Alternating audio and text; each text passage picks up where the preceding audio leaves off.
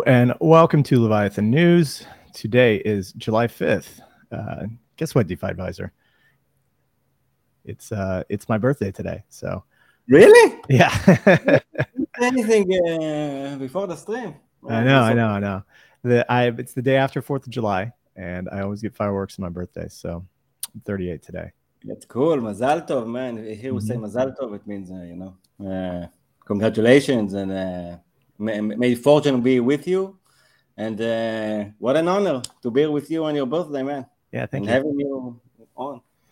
Uh, so we got some big news to cover, actually. Uh, so yesterday, I was reading an article. Uh, I think it's I think it's something that is being actually talked about a lot right now in the crypto space, and that's that NFT prices have just been nuking. Uh, yeah, recently. I noticed it.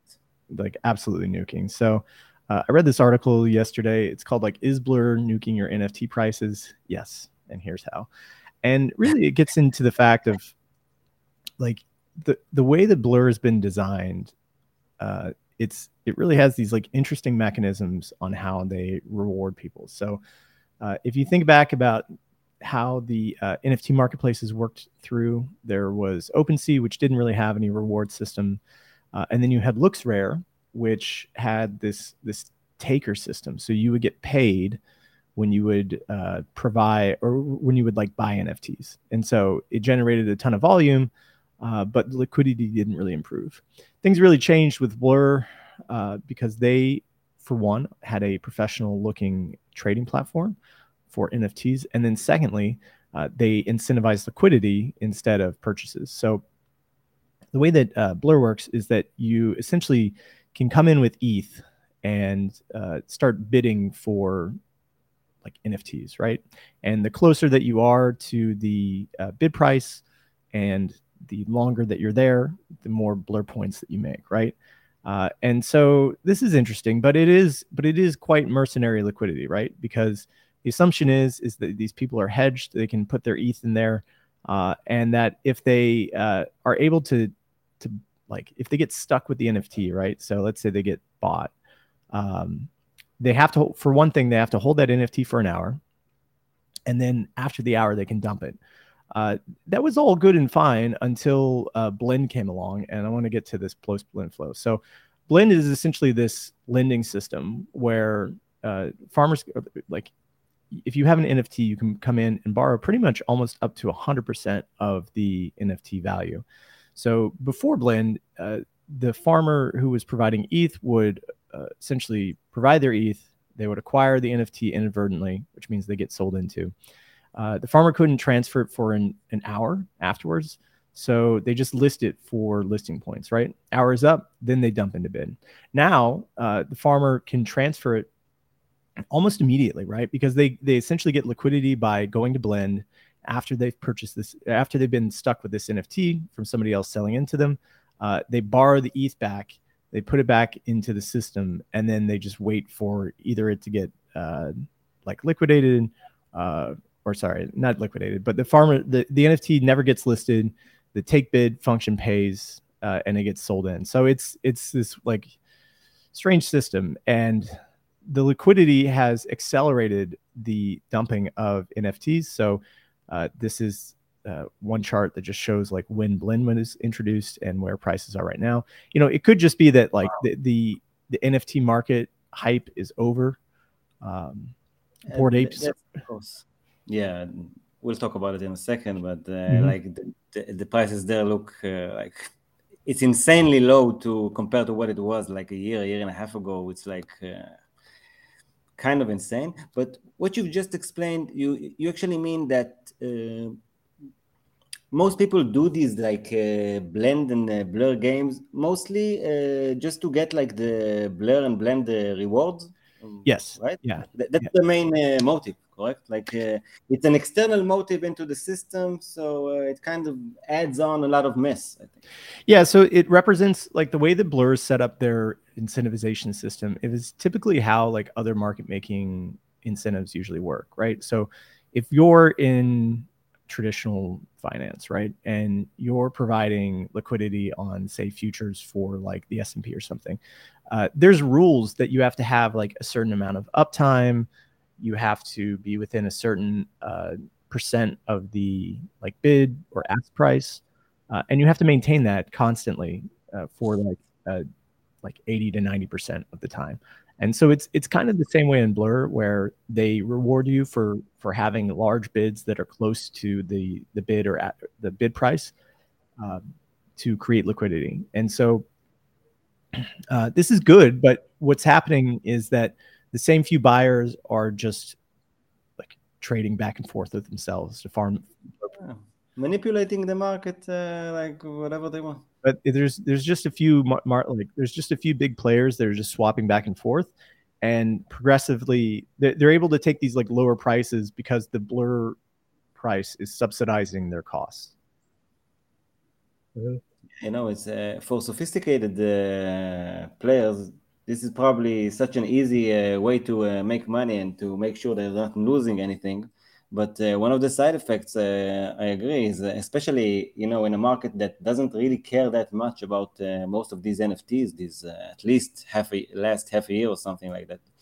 Then you know it, this this all just adds on and adds on to the fact that all this activity is not that real. You know, like no one really cares about all these NFTs at the moment, and those who do care, mostly like you've just explained they just want to like make money out of uh, all kinds of uh, side games uh, involving those uh, NFTs. Mm-hmm. It's like uh, these projects are extremely stagnant. Like for example, uh, Bored Apes and Mutant Apes.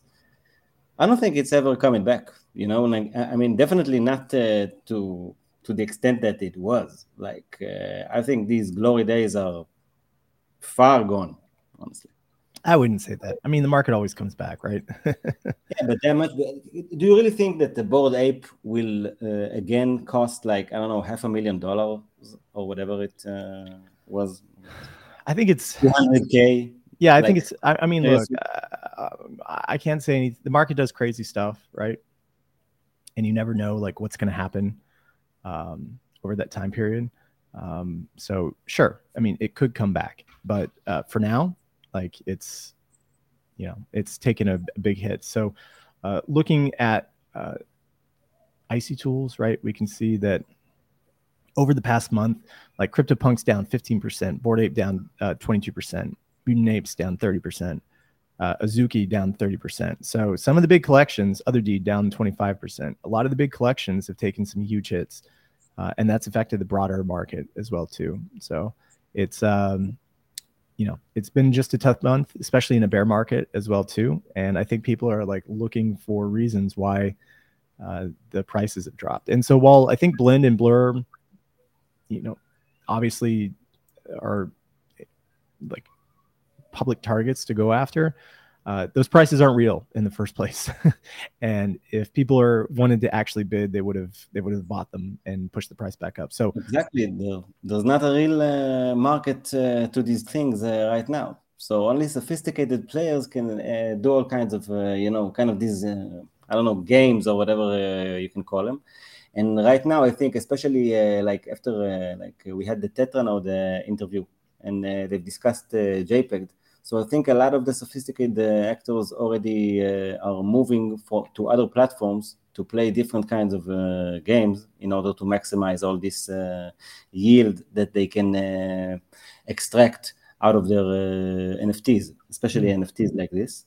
And I think that I think it's I, I, saw something that it's like easier to get liquidated on Blend and Blur relatively to JPEG, for example. Probably because they allow for near 100% TV LTV, or, or that you can borrow essentially 100% of the, the value of the NFT.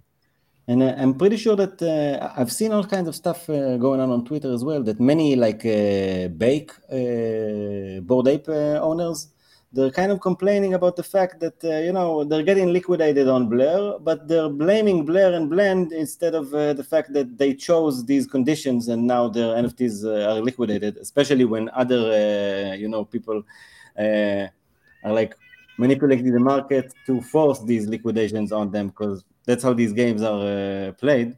Mm-hmm. So it's like uh, you know, I think it's it all adds up to this uh, nuking effect of uh, NFTs that you've mentioned. And by the way, I think that uh, uh, this mostly relates to like the classic NFTs uh, collections that uh, that the only real utility that they offer for now is clout.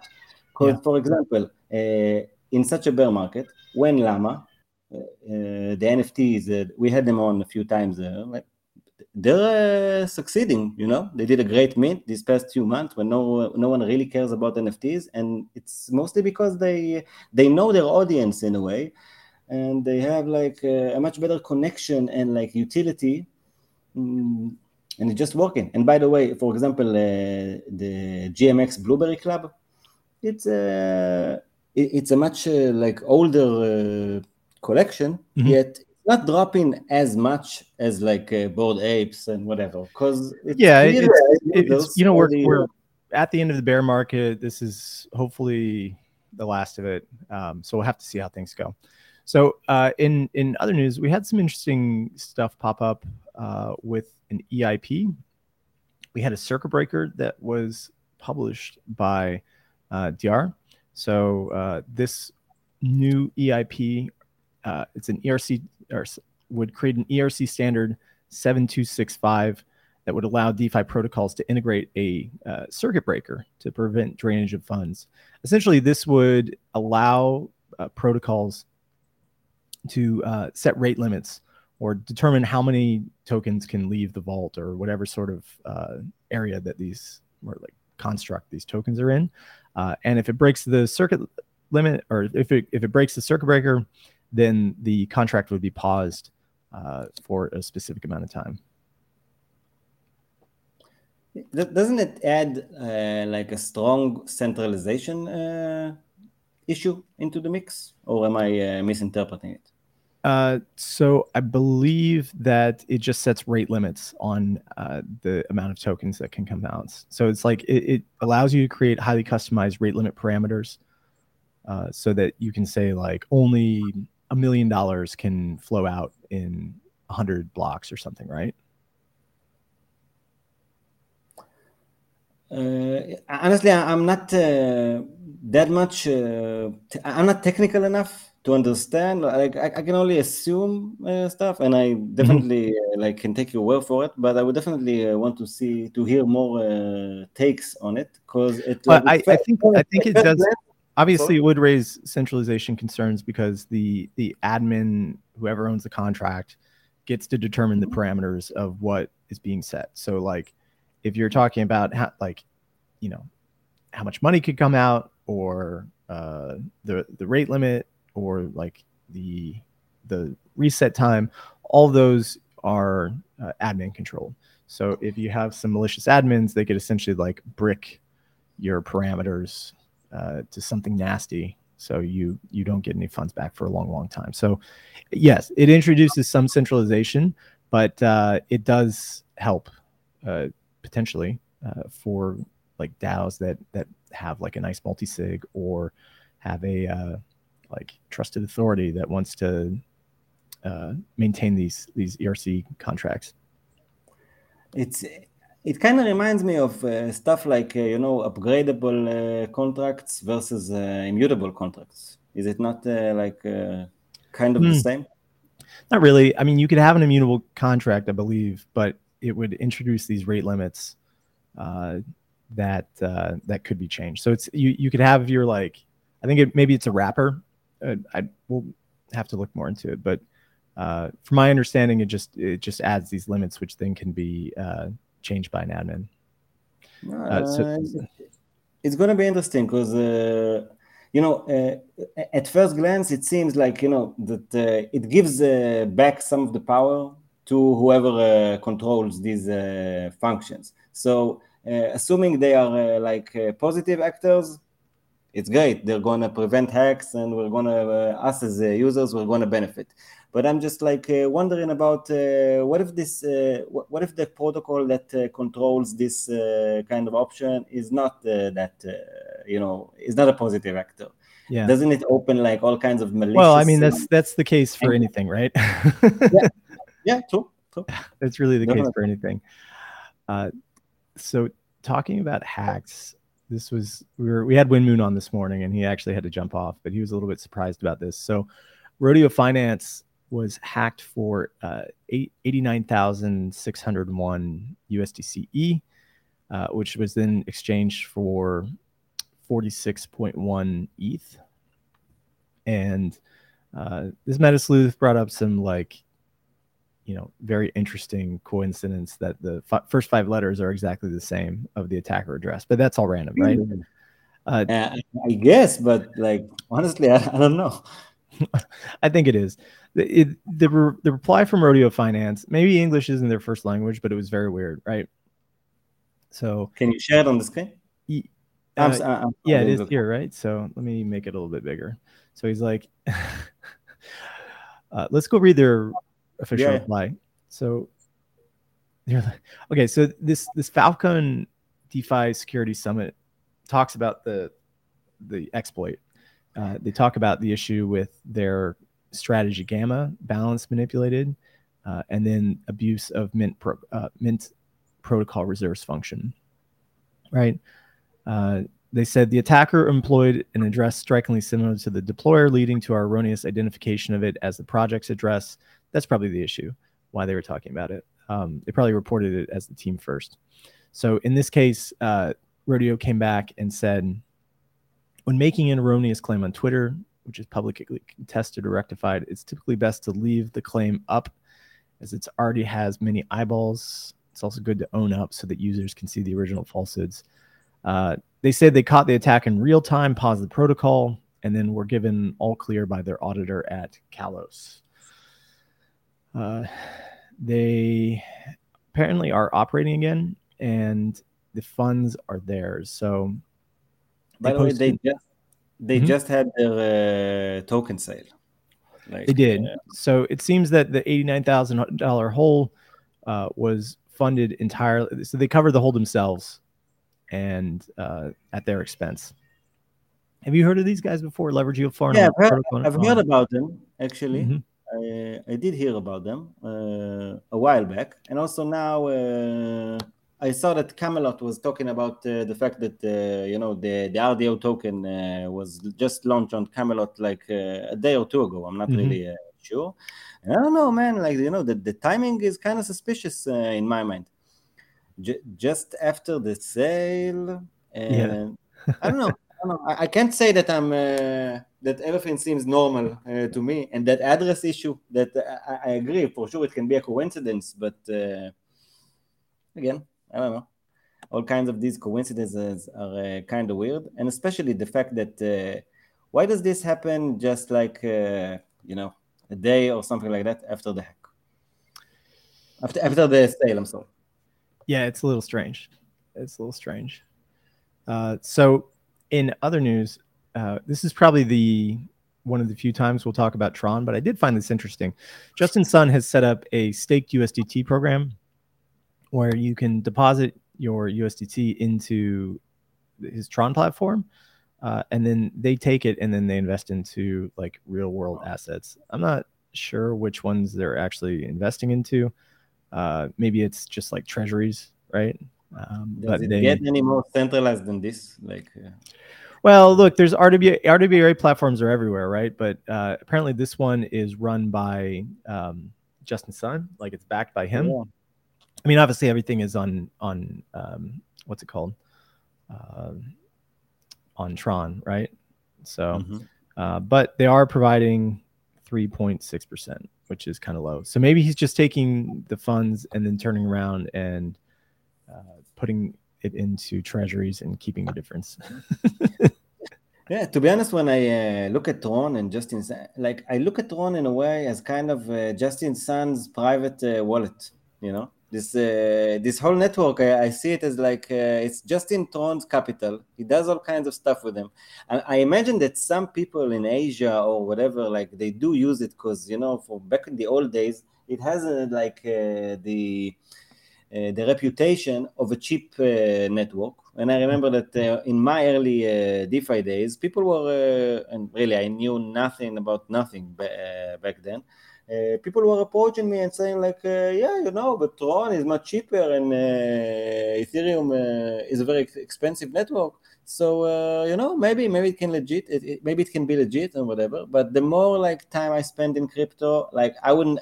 Again, this is not personal. Uh, this is not financial advice or anything. But I've never touched uh, Tron. This whole thing is kind of weird for me. It seems like uh, Justin Sun's uh, just private uh, like well, playground that he's building for his own capital, and he's enjoying it. Actually, Tron is very widely used for transferring USDT uh, yeah. between exchanges or just in general, right? Because the fees on Tron are very cheap, and yeah. it's it's can it's it was one of the first networks that was uh, integrated into Binance at the same level that Ethereum and, and BNB was. So uh, a lot of people actually use Tron to make dollar transfers. Um, Do we have a can, can we get these numbers? Like, uh, how many people actually use uh, Trons? Like, because uh, uh, I imagine it is like uh, you know Justin uh, Sun and a few of his colleagues, like using the network. so the thing about the so this is this is actually just from a few days ago, right? Let's check this out. So over 60% of USDT supply is currently issued on the Tron blockchain. Wow. Wow. So more than half, right? So this was from like two weeks ago. So Tether on Tron reached an all-time high of 46 billion compared to 36.8 billion on, on Ethereum.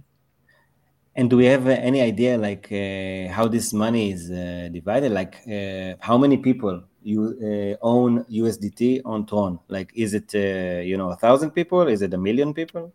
I think it's a lot. So do you remember the story about how Tron was, or like, okay, so the U.S. government was going after Binance because of they were essentially allowing Iranians to through another company to get access to dollars. The, the dollars that they were getting was USDT on Tron, and uh, it was very popular in Iran to use that currency. Um, so I think that outside of the United States, especially in like Middle East and Asia parts, uh, Tron's very widely used just because of the fees. It's like it's next to nothing to use fees, and if you're gonna move dollars around, like nobody wants to pay ten dollars to move dollars around on ETH, right? Even even like even Arbitrum's kind of expensive. True, definitely. Uh, listen, like people who really uh, like uh, like people in like third world uh, countries Arbitrum at the moment is definitely not for them. Like uh, they can't pay uh, half a dollar or something like that, uh, or thirty cents for a, transaction. Like mm-hmm. Uh, they see they see thirty cents and half a dollar as capital. You know what I mean? Like uh, exactly, yeah. For them, it's not. Yeah. So I, I I keep my eye on Tron. I think it's interesting, and the addition of this RWA platform uh, might actually get somewhere because of the amount of USDT that's there. Yeah, yeah, you are. They're, they're pretty much in a powerful posi- position. I'm just, uh, you know, as like uh, as a Western uh, consumer in a way, I kind of tend to avoid it, and I see it uh, as like a big, a very big centralized risk, and also I see it as like a place that uh, I don't know, whatever Justin Sun decides to try to do and manipulate, uh, you're at his mercies. I think. In a way I don't. I don't think about that. I mean, I, I think I look at it more about like what what's actually being used and it's like you think about dollars being sent back and forth, and Tron is the place.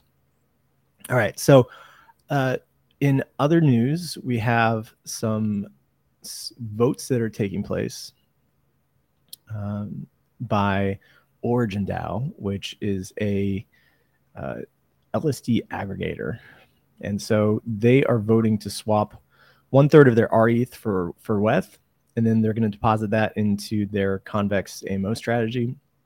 And AMO is essentially just like a um, how to describe it. Uh, it's it's automatic market operations, and I believe they'll be doing the same strategy that Frax does, where they take some of their WETH and then they pair it against OETH, and then deposit it in Convex so that they can farm curve and convex yields. I uh, imagine that uh, in your mind they could just have uh, like. Well, they already have. They already have. Yeah, they already have stake Frax ETH exposure. Um, this this specifically, the reason for uh, reducing their RETH uh, allocations is that they said they're big fans of Rocket Pool and they've been supportive of OETH, but uh, users are quite vocal about the fact that they are coming to OETH for higher yields. And RETH is our lowest earning collateral type. Swapping some of it for WETH and then allocating it to the convex AMO is the obvious way to maximize yields given our current set of whitelisted strategies. Yet, how how will what they do the, differ than just holding uh, Frax ETH or uh, SFRX ETH? You know? uh, Rocket Pool? No, no. What uh, what uh, Origin DAO is now uh, deciding to do, like they're, they're, they're they've decided to take. Uh, I mean, they're voting on it to take a third of their uh, wrapped ETH position mm-hmm. and uh, use this strategy with wrapped ETH oh, it, themselves, right? Yeah. So essentially, they they believe that they can make more profit through convex, providing liquidity, yeah. rather so, than keeping it as RETH and again, correct me if I'm uh, wrong, but uh, isn't that like uh, pretty much exactly what uh, Frax is doing with uh? Yes, yes. So I believe so why, a, I believe it's a similar AMO strategy. So why don't they actually just uh, turn this uh, rept, this uh, RETH into uh, Frax ETH? No, they already have. Yeah, they're like, like I said, they already have an allocation of Frax ETH. They're just they're just getting rid of some of their Rocket Pool ETH for a something that yields at a higher rate. So looking at the looking at the DeFi Llama page, uh, Rocket Pool is currently yielding 3.2%, which is the lowest of all the LSDs. Um, but then they get uh, RPL uh, rewards as well. Yeah, potentially, potentially. Um, I, I, well, the the state. You mean the just holding the LSD, or are you talking about the node? I mean, those who use uh, Rocket Pool, uh, those who lock ETH uh, uh to RETH, I think they also lock RPL, and then well, those are the so those are those are the no, those are the node operators, and so mm-hmm. being a node operator is actually quite uh, profitable. Uh, but if you're having to hold the LSD, the actual did I freeze? No, I froze. So uh, holding the LSD actually is is unprofitable. So like you're essentially subsidizing the um, the the node operators' uh, profits at the expense of yourself. Am I frozen? I, I believe I'm frozen. Still. Yeah, it comes and goes. It comes okay. and goes. Uh, Strange. But uh, now, now it's okay. And uh, I'm, what I'm wondering is that uh, you know if they're deciding to uh, try this uh, strategy themselves, and mm-hmm. this strategy is in a way, uh, like you say, it's very similar to the Frax uh, strategy, then I can only imagine two things: or like either they want to maintain this kind of diversification, and they don't want to have too much like a position in Frax ETH with, with uh, that is too big in their mind, or maybe they think that uh, if they uh, try and uh, play this game themselves, maybe they can uh, yield even more. So I think, and uh, if they will, if they will, if they will see that they can yield even more, then I'm kind of sure that they will keep uh, like uh, converting these uh, positions and try to do it themselves. What do you say? Yeah. So the just to go back on the snapshot, right? we can take a look at the breakdown. So right now, uh, 50% of their ex- their ETH is in the convex ETH, which is yielding 16.48%. Uh, 4% of their ETH is in Lido, yielding 4%. 15% is in Rocket Pool ETH, and then 15% is in Stakefrax ETH. And then they also have this like Morpho Aave WETH, which is. What does it even mean, Morpho Aave, by the way? I've never heard of it. I'm not really sure. Maybe it's like some Morpho platform. First so, time I've had. Yeah. Um, okay. So in other news, it's going to be, interesting. It's going to be interesting. And uh, by the way, I've talked to uh, Jasper from uh, Rocket Pool about something that's going on on their uh, governance that uh, he wrote about.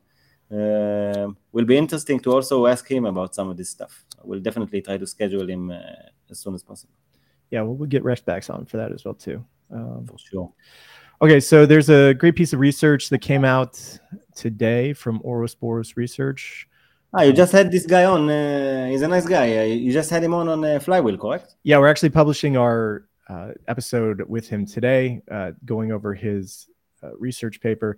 Essentially, he went through and looked at the um, like entire Frax ecosystem. And as a former equity trader, he tried to go through and provide some uh, valuations for it. So, uh, taking a look at this, he talks about the risk. Uh, main thing to get to is to look at the uh, the valuations, and uh, I believe it's down here.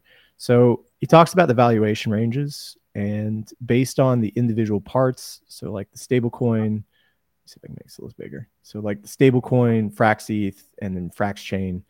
Uh, at the low end, he valued it at about $600 million, which is about 30% upside. And at the high end, uh, 1.7 billion dollars, which I still think is conservative as well too. I, I could probably push it a little bit higher than that in my own head, but uh, yeah, if, if stuff really works, I think the bull case is uh, much bigger than that. Of course, I'm not sure about uh, what kind of time frame he's referring to here. Yet, uh, you know. Well, I think it's I think it's now. I think his like valuation models are saying like hmm. like the, the, it's what, mispriced what, now. What it should be worth today. Yeah, exactly. Yeah. So uh, we've seen some repricing of Frax Share over the past week, but uh, I still think it's deeply undervalued. But that's just my opinion.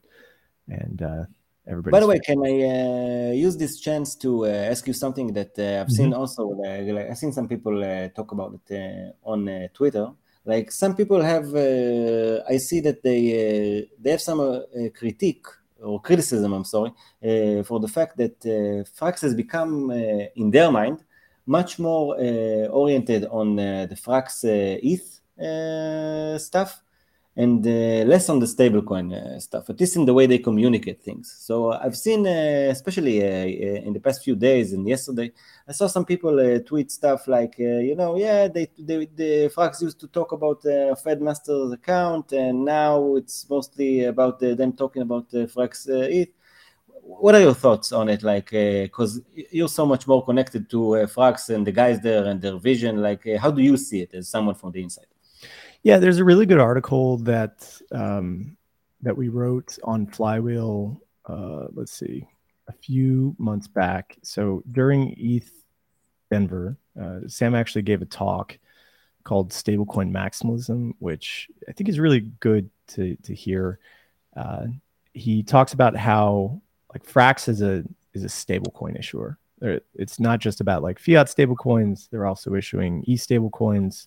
They're going to issue a, a Bitcoin stablecoin at some point. And essentially, like his idea of a stablecoin is that you have this uh, three parts, right? Um, so you have the monetary premium, you have the risk-free yield, and then the swap facility. So the monetary premium is like people that hold uh, dollars. So if you hold cash, right, uh, you're essentially like increasing the monetary premium of the dollar because it's not in treasuries you're not earning a yield on it and it's uh it's just it's not like non-yield bearing right? The risk-free rate is like treasuries right? So when we think about like lsds right we have uh like your whatever your lsd yield is. In the case of frax we have two tokens. So there's like frax eth which doesn't earn a yield uh, and is used for liquidity versus stake frax ETH, which slowly goes up and is kind of like the risk-free rate of uh, DeFi. Uh, and then lastly, you have your like swap facility, uh, which is just where everything gets traded out. So uh, you know, in here we talk about he, he essentially says that like if you build stable coins up and down in the ecosystem, um, you're you, like the platform can become a lot bigger, right? Because then you like the the you know, dollar-based stablecoins are just one part of it, as well as the LSDs as well too. Uh, pretty much every protocol, in theory, should be issuing their own LSD because you uh, get to essentially arbitrage the rates between what uh, you're able to earn versus what people are able to want to accept for your stablecoin. Um, and but probably this but probably this only works like for uh, big uh, actors like uh, Frax, for example. Like, uh, should really do, do, you really think that like small uh, protocols should uh, try and do such stuff as well? I think it's with size, right? Because like at the end of the day, Sam's comments are essentially that like it's all lending, right? Like all of these markets that we're talking about, they're just like lending markets. It's all debt. A stable coin is just debt. So like if you're creating debt markets, if you're Aave, Aave should have a, their own LSD, right? And they're they're issuing their own stablecoin with GHO.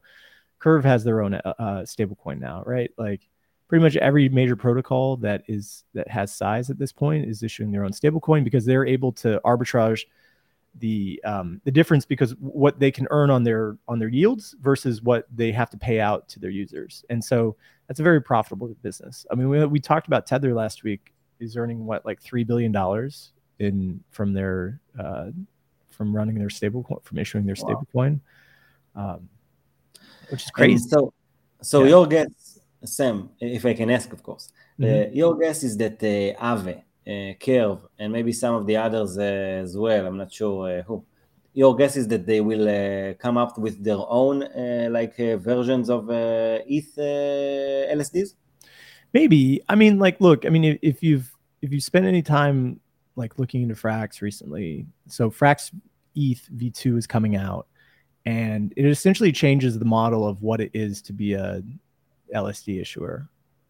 So How previously, cool previously there you like you like give your ETH to Lido, and Lido can has like a set of validators who just stake it for you, right? And then they pass back the yield, and that yield is fixed, and it's not really respondent to any market demands.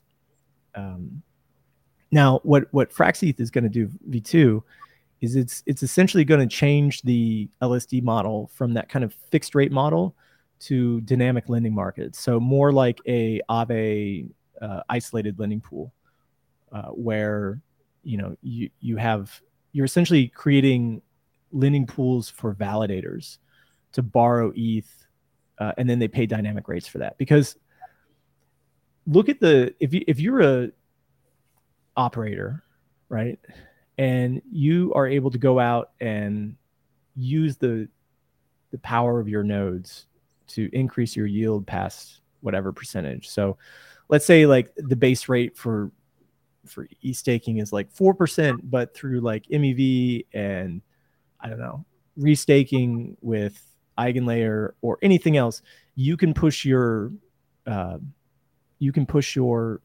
income up to like 7%.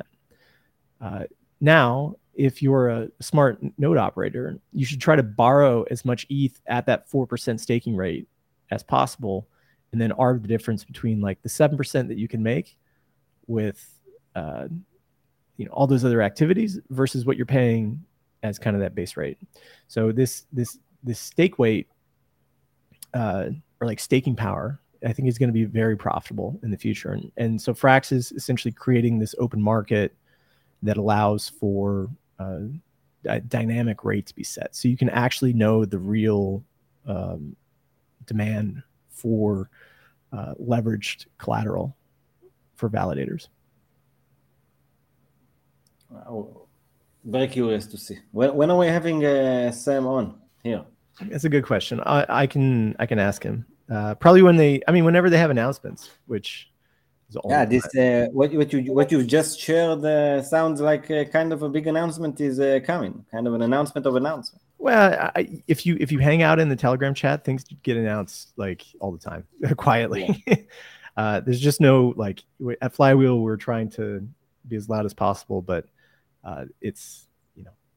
I think you're doing a great job uh, on that front for sure. And mm-hmm. by the way, are there any news about the Fed uh, master account? Like uh, like. Uh, Anytime? I would be like like look at it's. I would look to other stablecoin issuers first. So like Custodia, see how Custodia goes in the next few months because they've had their application for a long time. Uh, you know, the the current regulatory landscape is just not that great yeah. for uh, stablecoin issuers at the moment. So once there's once there's legislation passed, like the McHenry bill that we've talked about before, or um, a new administration, then I think we'd see some some changes. Yeah it will be very interesting to see. And definitely you know like uh, i don't know like the, the, uh, up till now in many ways it has been the the year of uh, lsds huh? Mm-hmm. it has. And uh, maybe it will continue to be i hope so so anyways that's probably a good place to wrap uh, we're rolling into the end of the hour so uh, thank you for tuning in today's edition um, we will be back tomorrow with the whole gang and Amen. yeah, and thank you for all the comments. We see you. Uh, I just forgot to put them up. So Crypto Worm and Ch Chung CC, thank you for uh, leaving some comments. All right, Squids. Thank you so much. We'll see you again tomorrow. And Mazal Tov, man. Yeah, thank Congrats. you. oh, gonna go barbecue. Goodbye. Bye.